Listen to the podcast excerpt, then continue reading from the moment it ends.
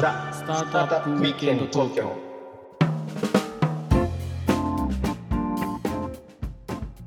はい皆さんこんにちは、はい、こんにちは。ロックウィステリアのフッティですひろきちゃんです。はい今日もザ・スタートアップウィークエンド東京の時間がやってまいりましたはい。ということでねええひろきちゃんまだあの会社経営してるじゃないそうね。あの法人カードとかってどうしてんの？法人カードはね、いろんなやってるよ。あのビザとかメックスとかいろいろやってるでしょ？うん、やってるやってる。でさ法人カードってさ謎のペインない、なんか個人僕の方が下手したら与信額でかいんじゃないかみたいな。そうそう。あの作った会社作ったばっかりの時にねなかなか作れなくてさイあンターネットのサービスとかねカードなきゃそもそも使えないじゃない。そういう苦労したことあるよね昔。で、まあ、そういうペインがスタートアップにありますと。そうだね。でそういうのをこう解消しようと頑張ってらっしゃるスタートアップがあるんですよ。素晴らしいですね。今日はお呼びしてますんで。はい。はい紹介します、はい。えー株式会社ペイルド代表取締役社長兼 CEO の劉志明さんです。劉さんどうぞよろしくお願いします。はい、こんにちは。お願いしますお願いします。よろしくお願いします。法人カードをこうアップデートしてねペインを解除してるっていう会社なんですよひろきちゃん。なるほど。だからペイルドなんですね。ペイルドなんですよ。なるほど。もともとに違う社名だったんですけど、まあ、そのあたりも含めて、えー。今今どういうサービスなのかっていうのをちょっとざっくり劉さんの方から説明いただいてもいいですか、はい、ありがとうございます。えっと、まあ、弊社ではですね、あのペイルドっていう、えっと、クラウド型の法人カードっていうのも提供しています。で、えっと、クラウド型の法人カードってかなり新しいタイプというか、今までになかったタイプの、まあ、法人カードになってるんですけれども、まあ、どういうものかっていうと、クラウド上で、あの、カードをポチって押すと、あの新しいカード版、まあ、発行できて、うんで、えー、と例えばもう最近ですと、まあ、リモートワークとかもかなり増えてると思うんですけれどもなんかこう遠い先で何かじゃあ例えば Zoom 契約したいですみたいな時にあのカード番号多分要求されると思うんですけれども、まあ、そういったものにこうパッと,、えー、と新しいカード番号ででかつあの利用制限とかもかけられるのでじゃあ例えば月1万円までとか2万円までとか、まあ、そういう少額から、まあ、大きな金額まで、まあ、その新しいカードをあの制限しながらきちんと使っていくことができるっていう、まあ、そういうあと、まあ、バーチャルカードって呼ばれてるカード番号の発行のみとあとプラスチックカードのあの発行あもやって普通のやつねいわゆる、うん、そうです、そうです。で、えっと、うちはあのプリペイド式で、えっと、お金をチャージすると、チャージした分だけあの使えますので、例えばあの本当に創業初期にあの、例えばカードが作れない人って、実は結構たくさんあのいらっしゃってですね、であのカードがあの作れないので、あの個人で、例えばなんかあの持ってるあのクレジットカードで、うん。あの決済して後であの頑張ってあの個人のあの支出と法人の支出をですね頑張って色分けして、うん。あの全部あの会社付けにするっていうのを一生懸命やってたりとかもするんですけれども、まあ、我々のサービスっていうのはどんな方でもご利用いただけるので、まあ、今時なんかあの法人であのキャッシュレスあのまあ、結構これだけキャッシュレスがあの普及している中で使えないなんていうことがないような、まあ、そんなサービスを提供させていただいています。うんなるほど、はい、ひろきちゃんも最初言ってたけど、うん。法人カード自体が何作れないっていうのは審査に落ちるってこと、そうなんだよ。なんかね何年経ってないからとかいろんなこと言われてさ確かに今リュウさん言ってたようにね個人は黄色の蛍光ペン。え法人は緑の蛍光ペンとかでねあの一覧で線引いて仕分けしてたことを思い出す。よもう20年ぐらい前の話だけどね。ほんとほんとほんとそうなんだよ。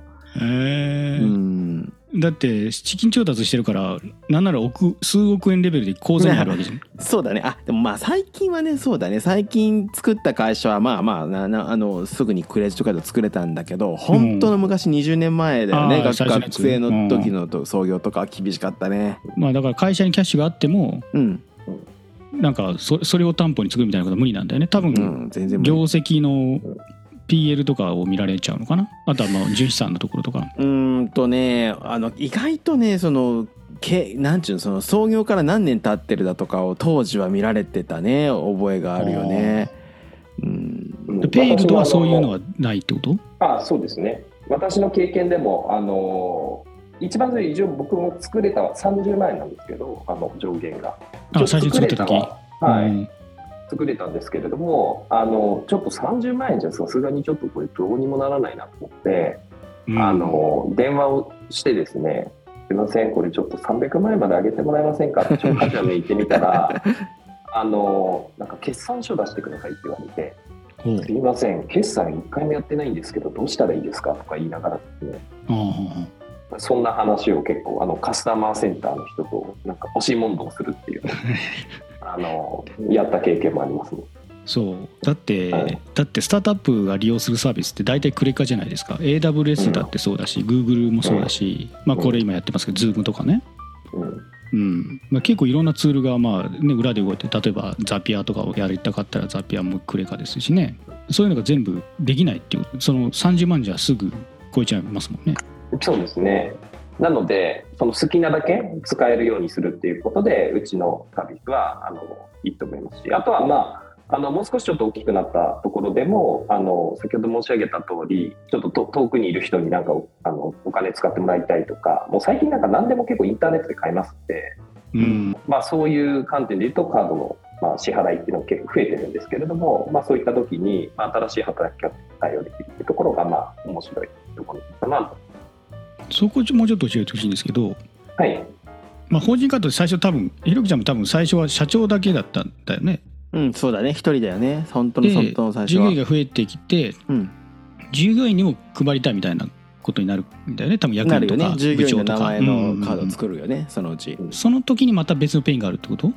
そうなんでその時にね例えばさ社長会社全体の枠が例えば1,000万だとすると、あの社員もさ何百万も使えちゃってあのそれに対して制限できなかったりと結構あ危うい時があるわけよああの悪意がある人に使われちゃったりしたらね社員にね。ああそういうことか。だから勝手にそのどんどん配れないしあの配ってもそうなんていうのそのこうおまあガまあガバナンスというかその管理するのが難しいのよその経理の人が。な何？その例えばふうんこのこの役員はじゃあ100万までにしようとかうんそここの管理部長はじゃあ50万までにしようとかうん、そういうのができないってこと？そうだね。今はちょっと分かんないけどまあ超超今もほとんどないんじゃないかな？普通のクレジットカードは。は会社の全体の予診枠が何百万何千万とかそうなってるだけじゃないかな多分。ほとそれをんどはね。細かくカード番号ごとに設定できるっていうことでいいんですかね？ペイルの場合は。あそうです。おっしゃおっしゃる通り。です。うんあのそれをあの、まあ、月であの縛ることもあればあの日でいくらまでっていう制限をかけることもできたりとか、まあ、安心して配れるような、あの管理系の機構とかもあのクラウド上の管理画面にあのいろいろ実装していたり喜ばれるのはレシートの回収機能。なんですかそれ？レシートってあの普通なんですけど普通なんですけど 紙で月1回なんかあの渡すのがまあ普通なんですよね。でクレジットカードの明細とあの請求書のあ領領収書を、まあ、こうどれがどれに対応しているのかっていうのうん。を結構一生懸命あのやらないとあの経理の方がやらないといけないので僕もそうなんですけどあの必ずあ僕も昔そうだったんですけどあの台紙に日付順にあのレシートを並べるっていう作業を多分皆さんされてたと思うしたしたしてた。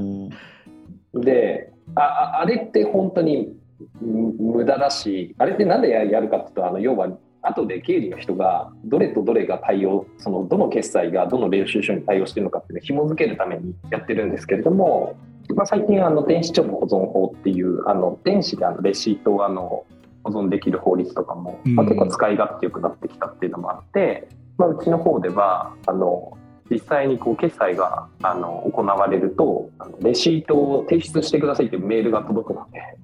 そこにうんピッとあのその時にあの写真を撮った画像ファイルを添付しておくとそのまま保存が完了するので後であの台紙にペタペタやって提出して経理の人が一個一個こう決済を見ながらあのこれはこれに対応してるみたいなのをチェックする必要がなくなるみたいな、まあ、そういうなんかあの結構あのそうそうなんですよ。藤原さんがあの投資された時からかなり変化していまして。強くなってますねパワーが。強く強くなってまして、あの決済っていうところだけ、まあ、そのだったんですけど最初は。でそこからあのもう少しか管理がしやすくなるような後工程の部分のあの機能とかも結構強くして何かこう決済したら必然的に起こるあの業務フローとかも全部巻き取れるようにいろいろ進化してるんですよ。うんいいね千原さいやいいですね素晴らあのねそうそう毎週ね毎月にクレジットカード経理の人からねここのなんとかなんとかとなんとかなんとかの領収書を出してくださいっていう言われるんですけど、はい。財布に入れとくとなくしちゃうんだよねあれ。おいで生産できないと。ねそれがもう月年間いくらあるかっていうことを考えたらね。なくすとどうなんの？なくすと自腹？なくすと自腹だよもちろん。厳しいですからあのねなんかダメなんだって領収書がないとクレジットカードの明細だけじゃねダメだって。それ厳しいのかなうちの会社は。でも普通そうなんじゃない？多分、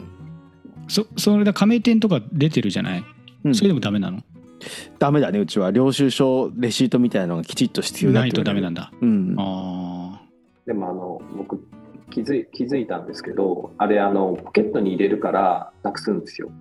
あのすいませんね。なんか当たり前のこと言ってるようなんですけど すごい重要なユーザー体験だと思ってて。うん。ポケットにレシート入れると気づいたらあの家に帰った時にポンってあの捨てちゃうの。なんですけどその場で取ればいいじゃんっていうことであのカードってあうん。の決済来るとすぐすぐ来るんですよ。その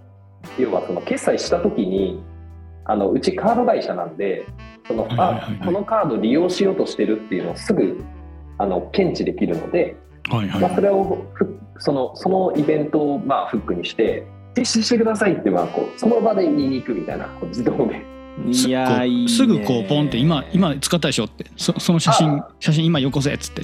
あそうです。だからこれが結構みミソっていうかあのポミケットに入れたりとかポケットに入れたりしてると僕もあの実は経験があったりして。うん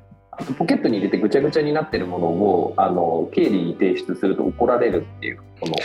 あの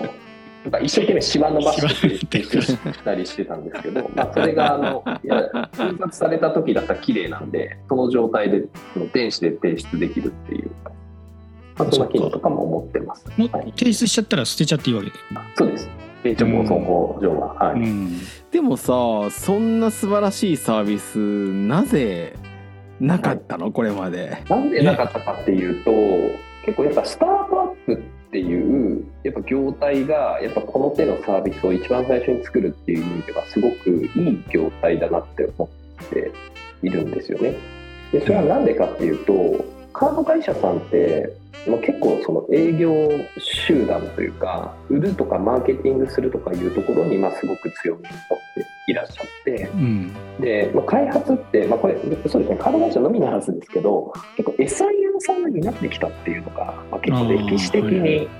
あるかなと思ってまして。確かに。SIR そこのカード会社に紐づく SIR とか結構あるありますもんね。強い、はい。そこに強いみたいなね。そうなんですよ。でこれって実際になんかあのユーザーさんがなんかポケットにぐちゃぐちゃにしてるよねとかユーザーさん普通にカード決済できないっていうか全然通ってないじゃんみたいなことをなんかどうやってプロダクトにするのかっていうふうに考えると、うんやっぱその営業と実際の開発が一体である方が改善のスピードとか進化のスピードって全然速いんだと思うんですよう。んで何か新しいものを作ろうってなるとやっぱりじゃあ見積もりをやってとかなんかその要件定義って言ってもまだなんかそのそれが、ね、どういうものなのかっていうのが分からない状態でやるので、まあ、スタートアップの開発の仕方というか、まあ、スクラム開発の仕方とかが、まあ、比較的こういうそのなんか新しいそのクラウド型のサービスを作るっていう意味で言うと、まあすごいあの合ってるかなと思ってましてだからこれはなんかどっちかというとうん組織論とか開発スタイルとかが、あのまあ、スタートアップのそのスクラム型の開発っていうのがまあとても良いのでこういう新しいものが生まれてきたとか今までになかったものがだんだんクラウド上でできるようになってきたっていうのは、まあ、そういったところがポイントなんじゃないかななんていうのが、まあ、ちょっと視点というか個人的なあのふうに思ってるところですかね。なるほど。でまあこういう今クレジットカードクラウド型のねまあはい。ひろきちゃんこれペイン解決してくれてるんですけど、うん。これ実はね最初リュウさんのところ最初このアプリじゃなかったんですよ。お本当？そう全然違うものを開発してましたと。えー、何ですかそれは。ドピボットをしてるわけですね。ドピボットか。でその話をちょっと聞いてみたいんだけど、聞きたい。ちょっとね時間があまいまして、ははいい、なんでちょっとそれは来週来週ね。聞いていこうかなと思っております。はい。はい。じゃあ時間の切りがいいんでしょ今日ははい。一旦これぐらいにしてまた次のエピソードにつなげていきましょう。はい、はい、えーよかったらコメント高評価チャンネル登録あとツイートをしてくださると嬉しいです、はお願いします。い、ではねまた次回「ザ・スタートアップウィーケンド東京」でお会いいたしましょう。今回はこの辺で。はい。さよなら